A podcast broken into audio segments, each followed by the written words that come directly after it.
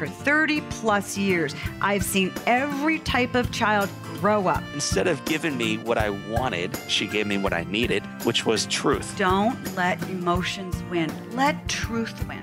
Do your very best, and you should have a lot of fun while you do it. And the better you get at something, the more fun you're going to have at something. You moms and dads are wired with everything you need to be a parent to a great kid. Welcome to Parenting Great Kids. This is episode number 144, and I am your host, Dr. Meg Meeker. My goal with every podcast is to help you be the parent you want to be. I interview child and adolescent experts to help you understand your kids and why they do what they do. I'll give you tools to grow them into great kids. And if they're already great, the tools will help you grow them to be greater kids. No topic is off limits. So if there's a subject you're dying to hear about, let me know. Again, these podcasts are for you. At the end of each podcast, I'll give you three points to ponder, which are takeaways that you can start using right away. And remember, when you listen to the podcast, subscribe. Every episode contains the most up to date professional help on a variety of issues. PGK Podcast is on iTunes, Stitcher, and the Google Play Store. Friends, I want to ask you a question. If you and I were having coffee and I looked over at you and asked you one question, do you feel guilty during the day?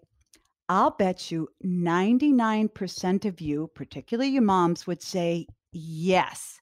And then you'd give me a list of the things that you feel guilty about, what you did and you shouldn't have done, and what you didn't do that you should have done.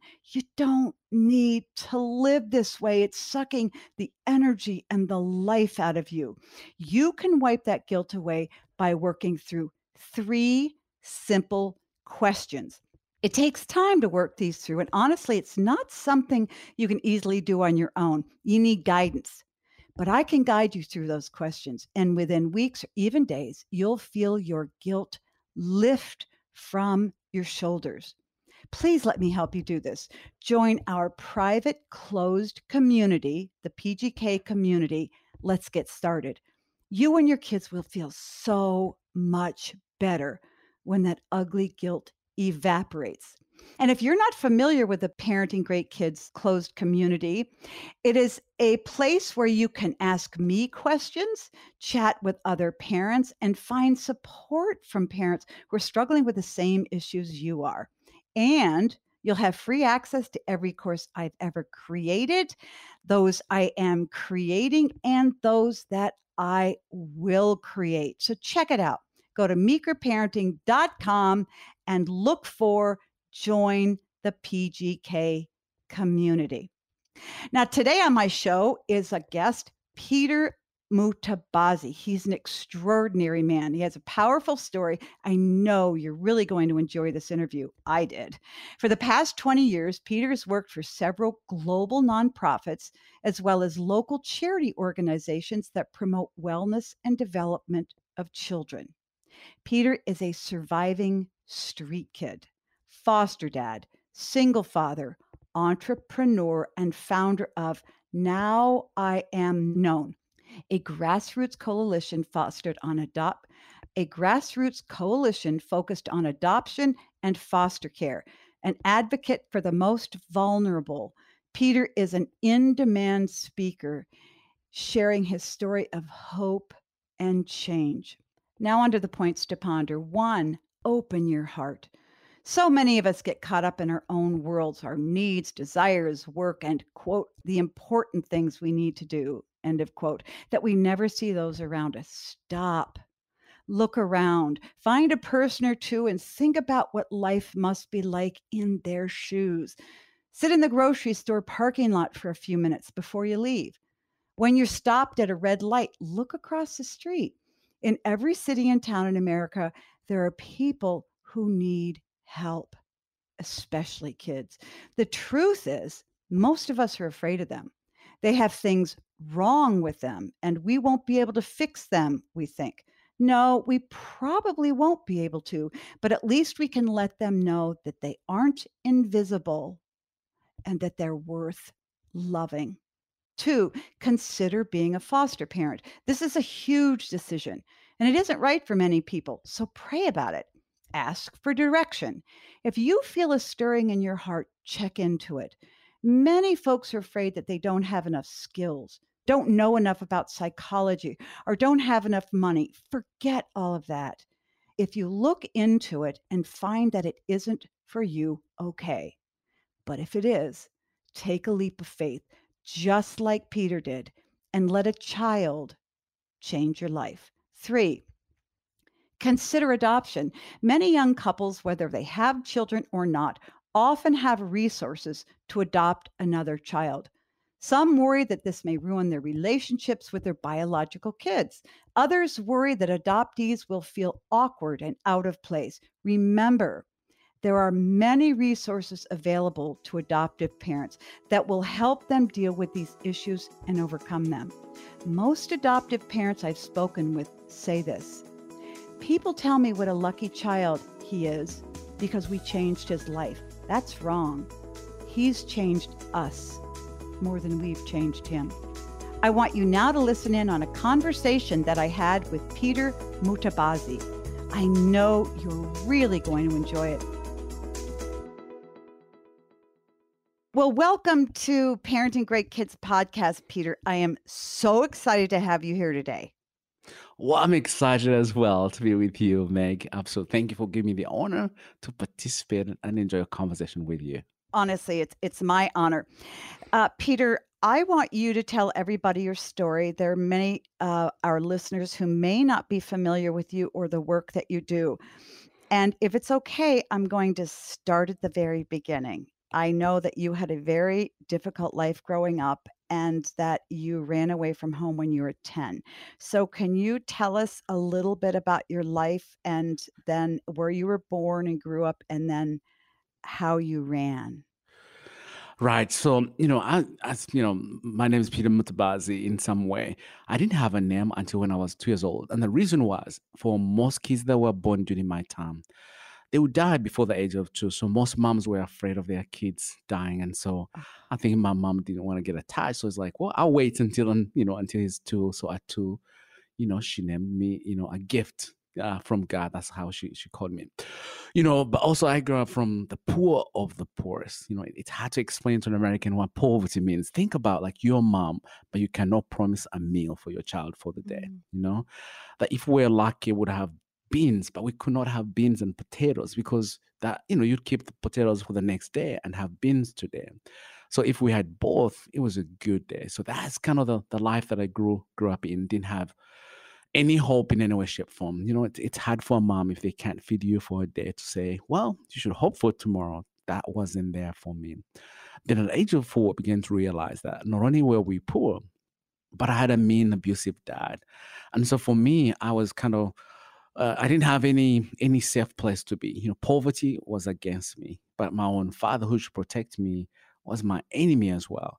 So for me, had you told me to dream or that tomorrow was there for me, I didn't really want to think about tomorrow because today was so harsh that tomorrow was going to repeat what I had the same day. You know, so for me. I didn't really dream and I didn't want to. So at age of four, I began to realize that look, I can let my dad take my own life, or I can choose for someone else to to do it. So one day I woke up in the morning, you know, he sent me to buy cigarettes and it rained, so they were destroyed. So I knew I'll get a beating coming back home. So in that split second, I thought, but what if I run away? So I ran away. Basically, I went to the bus station. I had never been 20 miles away from my village, and I asked the lady, which bus goes the farthest? And the reason why I asked, because I knew if my dad caught me, I'll be in trouble. Mm. So I mm. ran away and I didn't know where I was going and I ended up in Kampala. So that's how I ran away from home and, and that's how I ended up being a street kid uh, for the next four years. So, and you were you were born in um, Uganda, correct? Correct. Uh, okay. At the border of Uganda and Rwanda, in a small little village called Kabale. Okay. Did you have siblings? Yes, I'm the oldest of five. You know, the oldest mm. of five. So, uh, you know, big family and as well, extended family, you know, with nieces and uh, you know, and and and nieces uh, around as well. So, Peter, you ran away. You were ten, and you landed in a town, and then you ended up in a boarding school. How did that happen? Yeah, so this is how it happens. So as street kids in, in Uganda, we don't beg for money. Most people don't make a dollar a day, so you don't beg, but you work hard and you're Mm-hmm. used as cheap labor. But also for us as street kids, it was the easiest way to steal food. You know, so Mm. we would help people and then nibble a few beans and potatoes here, and, and then we eat once it's night. Yeah, so when I saw this family, I wanted to take food from them, you know. So I said, Can I help you? You know, but they're like, um, yes, sure. But before I could take it, they gave me food. And they asked me my name for the first time for the four years I lived on the streets. No one ever asked what my name was. Oh. But but they did ask and they gave me a meal. But they would come often to the city, so I got to see them often, you know. And they fed me for one year and a half, you know. Uh, and then finally they asked me, "Hey, if you had an opportunity to go to school, would you go to school?" Mm. And I was like, uh, wait a minute. You know, you, you think of your street kid, you're told every day you never amount to anything. You're Ugh. nobody. You get to believe that. So you get to meet this stranger who didn't know who you were, but somehow saw potential in you. And he says, Would you like to go to school? It's hard to believe for me. You know, it, it's more like me telling you, Dr. Meg, would you like to go to the moon? You know, Mhm. uh, you'd be like, I don't work for NASA. I'm not sure I want to go there. So the same for me as well. Mm-hmm. School seemed far fetched. That there's no way I could never make it. But because of his kindness for feeding me once in a while, I think he, I trusted him. So he said, You'll go to school, uh, but on two conditions. One, it's a boarding school, and two, you attend the local church. Um, so, uh, uh, you know, I think he knew there's no way I could go to his home and go to school, but he knew maybe bo- boarding school was the best place for me to see if I can adjust to the real life, you know. But also, he promised me that at school I would have, you know, lunch, dinner, and breakfast. So for me, I didn't hear much of the school. I had about lunch, dinner, and breakfast, you know. So I, sure. I went for the meal, but I waited for the next meal, for the next meal. And then I realized that I needed to do well in school in order to have that meal. So it wasn't that I wanted to be somebody, but I think through the meal that I looked for, the next meal, the next meal, I realized just that I was also smart in school as well. And mm-hmm. that's all that took to change my life. Wow. So you finished school, and after school, what what then? So I, you know, I was good at school, so I went to university in Uganda, and then I got a scholarship to go study in United, you know, in United Kingdom. So I went to London and studied. Then I came back to Uganda, and then I got a scholarship to go to study here in the United States. So he's a street kid, by the kindness of a stranger, uh, that he has opportunities that he never dreamed to to be, and that's how I came to United States, and then I started working for for Compassion International. hmm Wow, what a story! So the work that you do now is um, called "Now I Am Known," and you. Um, I'm going to have you tell us about that in a little bit. Um, but you donate stuffed animals, puppies. Um, but you have adopted a number, well, I shouldn't say adopted, you have fostered many children in your home. So, did you start fostering children because of your own experience? Yes, absolutely. You know, it was my own experience that I understood what it meant to have no father. I understood what it meant to have no food. I understood what it meant to be neglected. I understood what it meant when you go through abuse. So all that trauma I had gone through. So for me, it was easy to relate with foster kids. Unfortunately, most of them, you know, they've kind of gone through what I went through. But mm. also on the other side is the stranger cared for me and he had no idea who I was, that he saw potential in me that I didn't see in myself. So for me, when I came to the United States, in some way, I began really thinking through, wait a minute, someone rescued me. And I mean, the world has the best of the world to offer, but also knowing that there were kids in my neighborhood that had nowhere to go. So I could not really, really in some way, be able, the guilt I think in me, you know, kind of like, you know, too much is given, much is required. I have been given so much. How can I give back? So for me, signing up, being a foster parent, it wasn't.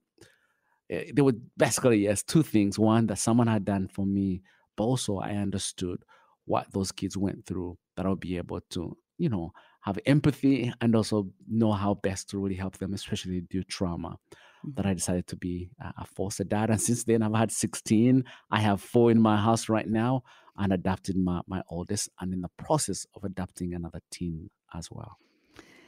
Wow. Well, the story is just overwhelming and it just sort of makes your heart seize up because it, it's so powerful. Now, you sound like a very happy person. And I and I say that not because I'm startled, but because the life that you went through was so horrific and then you took in kids who had gone through I mean, this is serious trauma that you went through. I mean, you you really probably thought in those first 10 years of your life you might die at any time. Is that correct? Correct. You know, you know, uh, die in the hands of my father, and then you know, being on the streets for four or five years, that was even worse because I didn't know I had a next hour.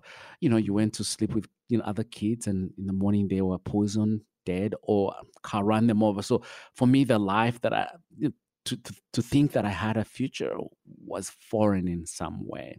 Yeah. You know, uh, so so for me, yes. Uh, but, but also, I think I chose to not want to use my past to be bitter. That I think I always wanted to do better in life, use it as a platform to do better. You know, and I think for me, my father really took that away from me, that he made me feel I didn't matter to anything at all. And I Mm. think in so doing, I think I wanted to make sure that I let him know, like, I matter, you know, I matter. That what you meant for evil, like somehow I'm gonna use it for the best of my life that I can be. And I think that's why I find happiness, you know, to look at the past and use it more of a, a way uh, as a journey to help me uh, in some way navigate the future. Mhm.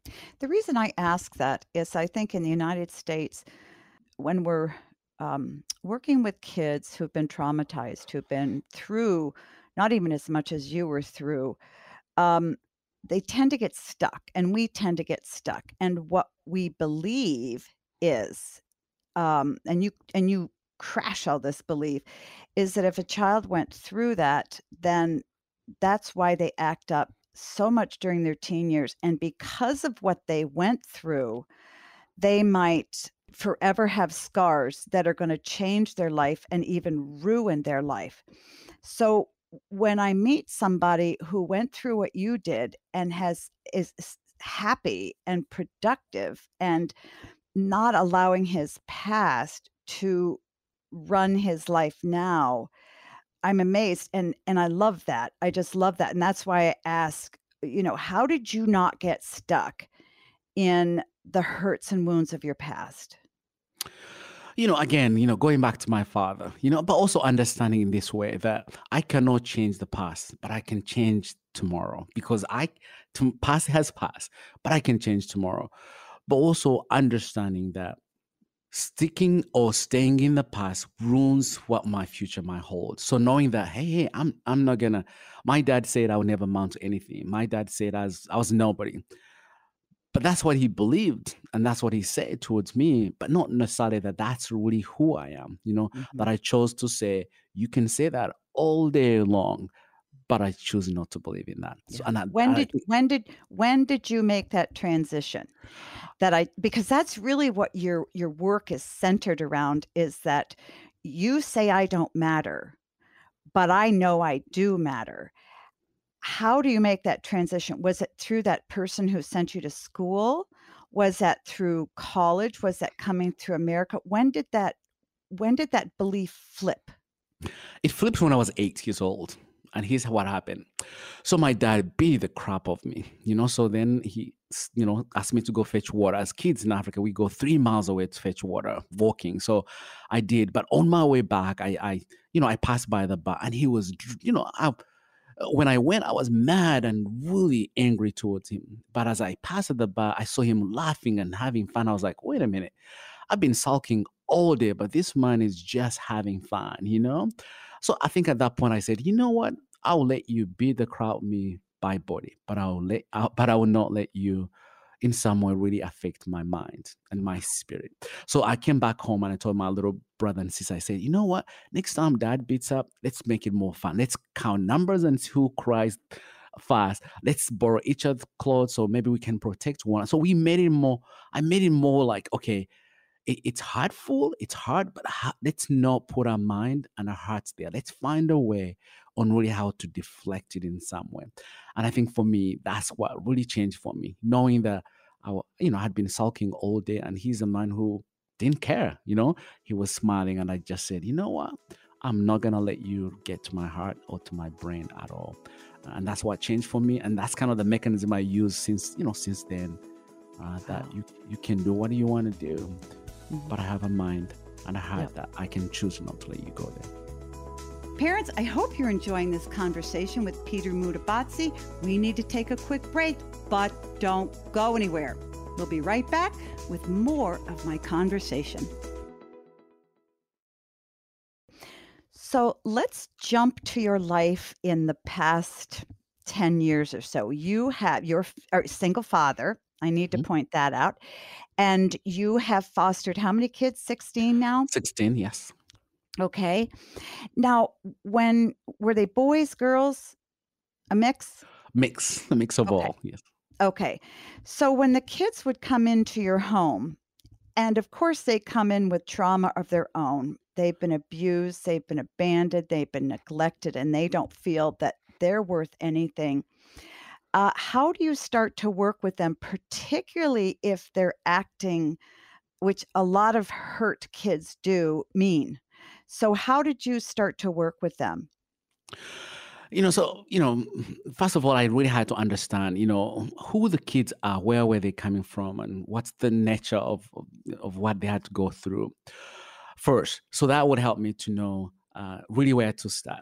First, most of my kids I've had, they're looking for someone to love them.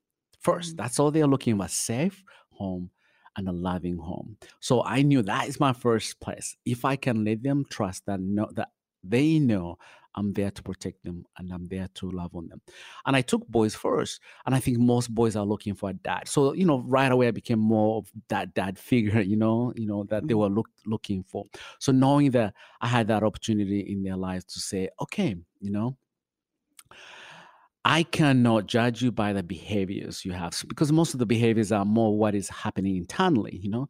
So if my kids are stealing food and hiding it, again, I'm not saying they are not stealing, but I cannot look it that way. Like they are bad kids, they are doing, you know, think about that these kids had to survive by, you know, hiding food because there wasn't there wasn't anyone to feed them.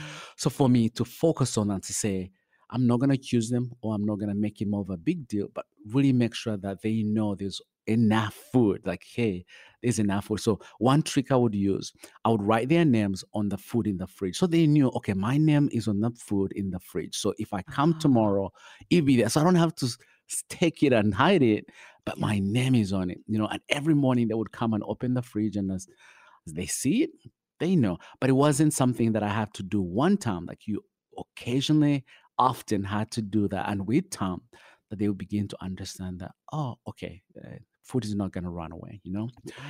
Uh, or if they really acted out in some way, you know, where they knew, okay, I'm going to be kicked out, you know? But for me, you know, I would choose not to really, in some way, address what's going on, but just find a way on how to take them for an ice cream. So from from doing so bad to really some way, someone might look at it like I was rewarding them for being so bad. No, but I wanted to understand how, what sparked that trigger? You know, what made you go that way? By not threatening the child, but by letting him feel comfortable and safe with me first. So, an ice cream, their favorite ice cream, you know, is what we would have. And then in the midst of that, I say, So, do you miss mom? You know, are you angry? Mom didn't come last weekend. It's like, yeah, absolutely. So then I'm dealing with the intent of what they're feeling rather than the behaviors that they portrayed a few hours ago, you know.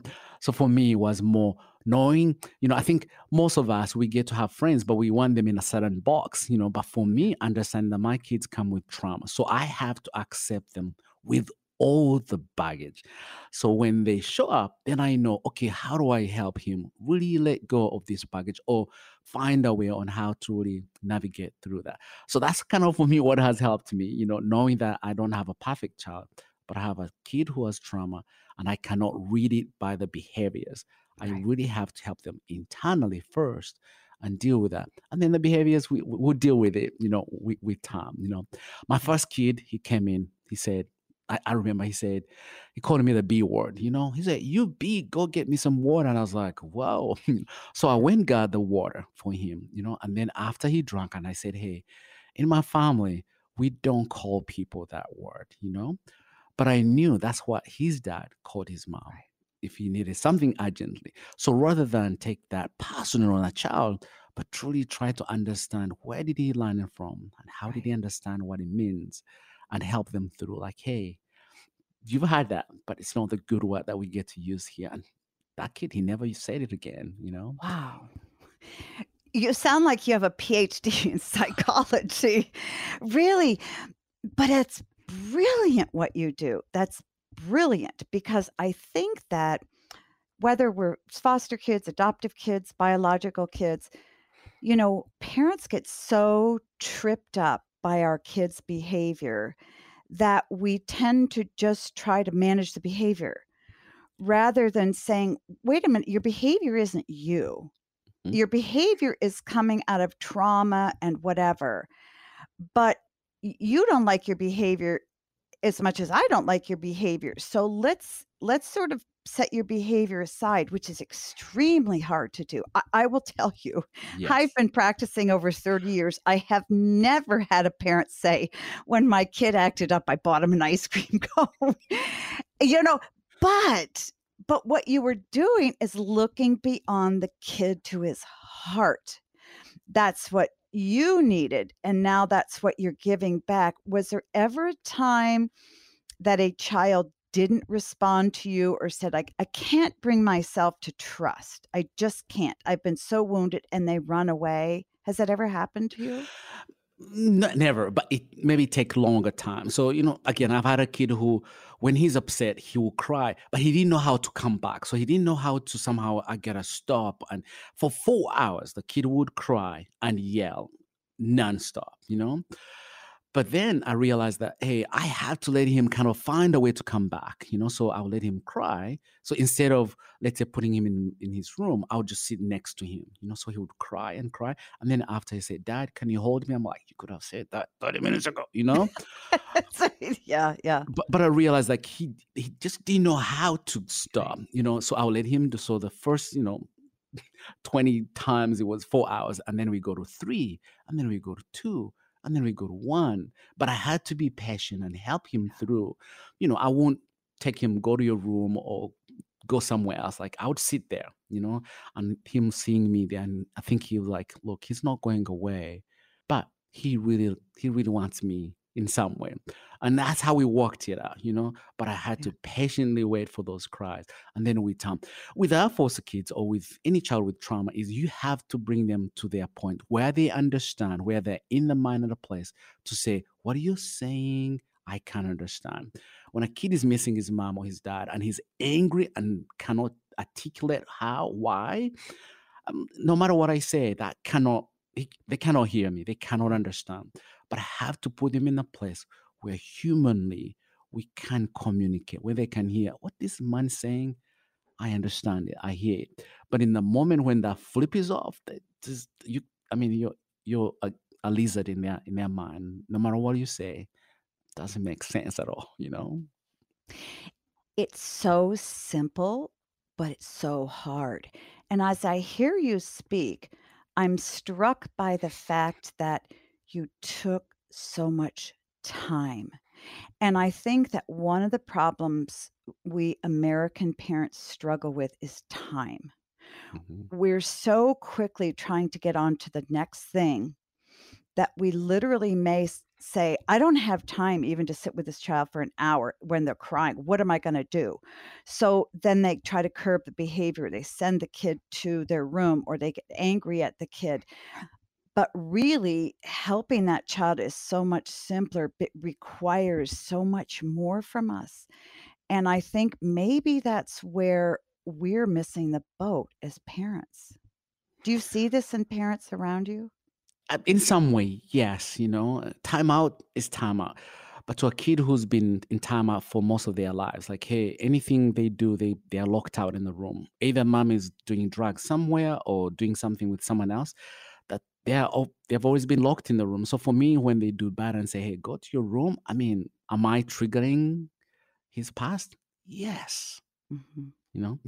But how can I still be a parent and help them? So for me, I um, timeout is timeout in my office with me or timeout in my kitchen with me. So they're sitting, I'm there, sitting. You're not gonna play your video games. You're gonna sit here with me in the kitchen as I clean or as I do dishes, you know, because that's kind of what I want to win them over. Sending them to to the other, it triggers more. So it, it doesn't to them it's no learning because that's kind of how the parents or where they're coming from they were treated, you know. Mhm. Uh, So, so your response to bad behavior was not to push them away, it was to draw them closer closer, to you. correct.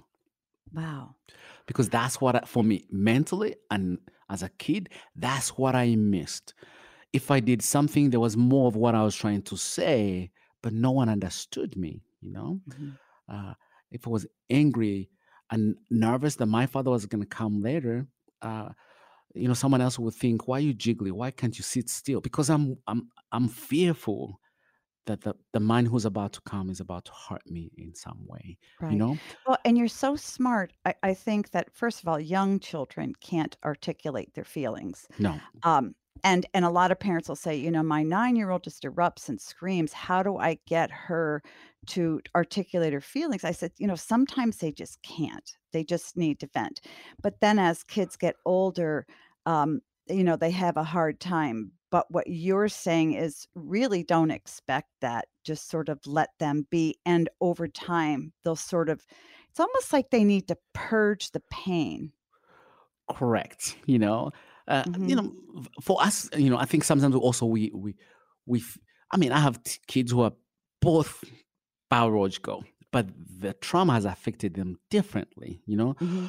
so i i can't somehow assume every child will react the same way like you have to really approach them individually you know on Mhm. how they process on how they work you know one Mhm. misses mom but hey it's fine the other one is why he's asking why would she do that you know Right. and so how you approach them is is truly different you know uh, in that way you know that our kids you know even biological kids you know there are, there are ways they, they look at things there are ways they respond to things that sometimes we we have a genetic way of how we approach Mhm. that but rather than say but you know this one is a little different i gotta really think out of the box in order Mm. to be able to be there for for this little one Well, you have used all of your life experience as a father, as a child, um, and everything you've done to do extraordinary work today. And you have an initiative called Now I Am Known. Would you talk to us about that, please, and how you decided to do this specific work? Yes, absolutely. So when this man picked me up, when they took me, you know, later they, they they wanted me to live with them, you know. So when I lived with them, I still had wounds that I had to deal with. So they began using words of affirmation. You know, I, one day I think he wanted me to sit in front of the car, and I, I felt like I don't deserve to sit in the in the car, so I refused. But he looked at me and said, "Peter, you matter to us." And I mean, I I was crying inside, like, "You, you do you are you sure? Do I do I matter?" You know. So they use words of affirmation often, Peter, if I was angry and I'm lashing, they're like, yes, say it because you need to be hard. I'm like, wait, what? You know, uh, and and so th- the more they use, or sometimes I'll overdo things because I feel like I had to please them, and they'll say, Peter, you are enough. There's nothing you need to do to honor our Mhm. love, and I'm like, wait, what? You know, and our kids in some way go through. So for me, once they changed my my life, I really wanted to also use them towards my kids. You know, knowing that my kids come from trauma uh, background, that I wanted to use that as you know those words of as affirmation to really come alongside and encourage. So I wrote them on the steering wheel, on the fridge, and in my bedroom, so I can always remember them. You know that you are Mhm. not alone.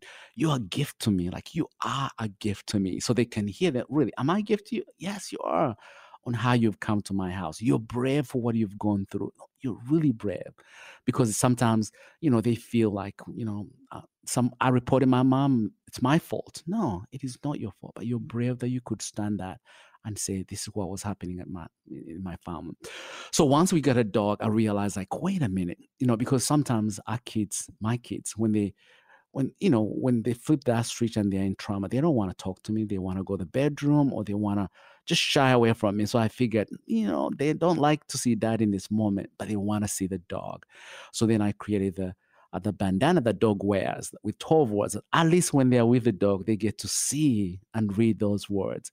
And, and I saw that really improvement. So I thought, wait a minute, what if I share that with other foster Mm. parents and other biological parents in order to give them words and remind them to, you know, as parents, we can get busy, but we we don't remember to say, son, you, you you matter to me, you know? You matter. son you belong with us. And so that's how it came. So we created you know now I'm, now i'm known plushie and you know we sell one and then we give one to kids in the foster care and the Mhm. hospital. Why the hospital?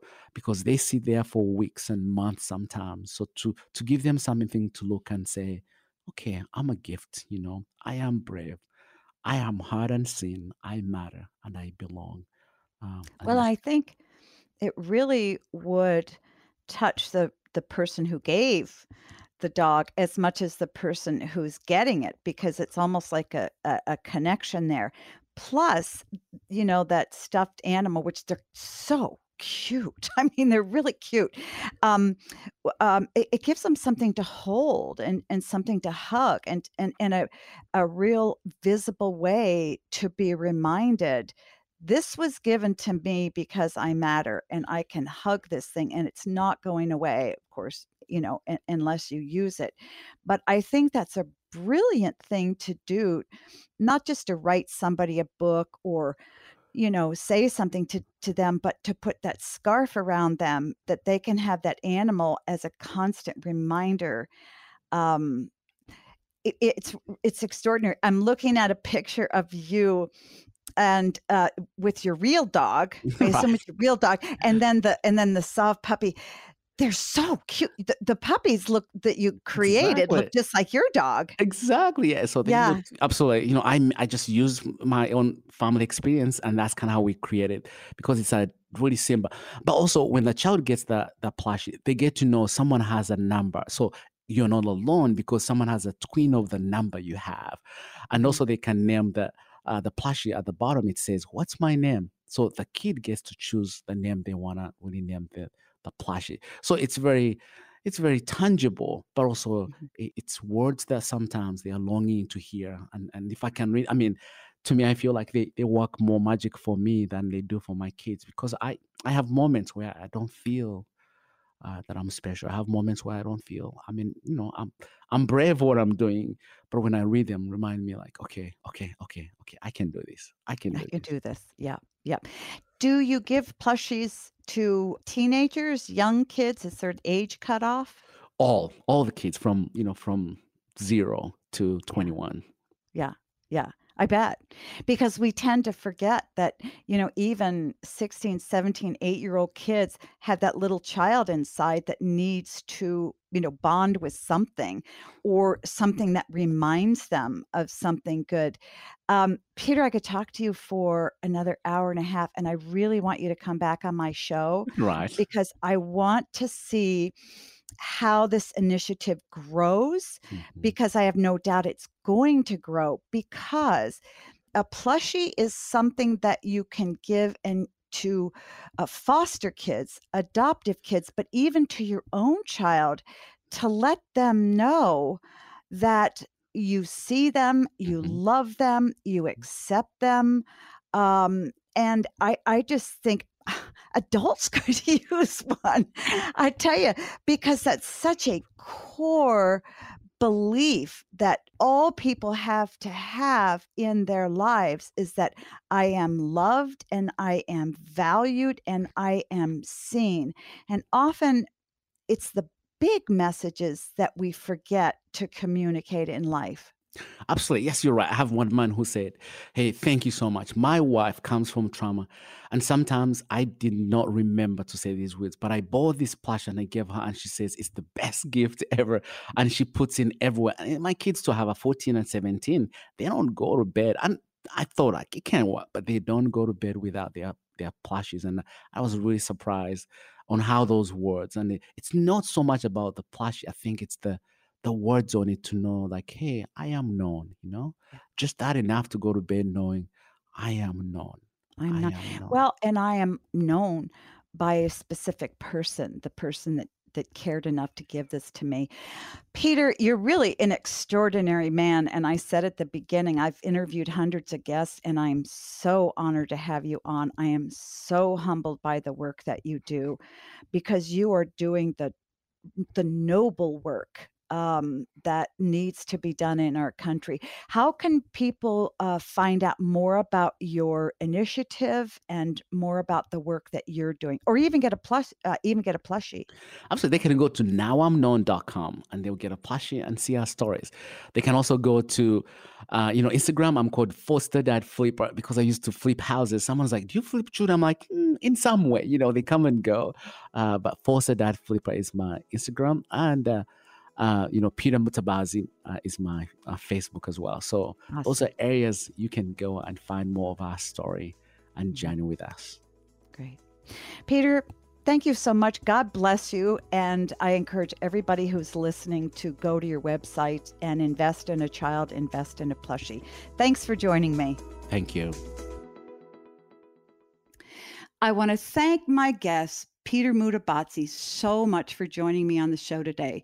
To find out more about Peter, go to nowiamknown.com.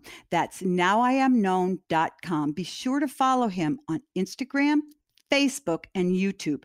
Just search for Peter Mutabazi. That's M U T A B A Z I in your internet browser. So now on to my points to ponder. One, open your heart. Two, consider being a foster parent. And three, consider adoption. Remember, you have to check out Parenting Great Kids community on my website, meekerparenting.com, and sign up. It's really fun, and I know you're going to love it. So until next time, parents, always remember that great kids are raised not born.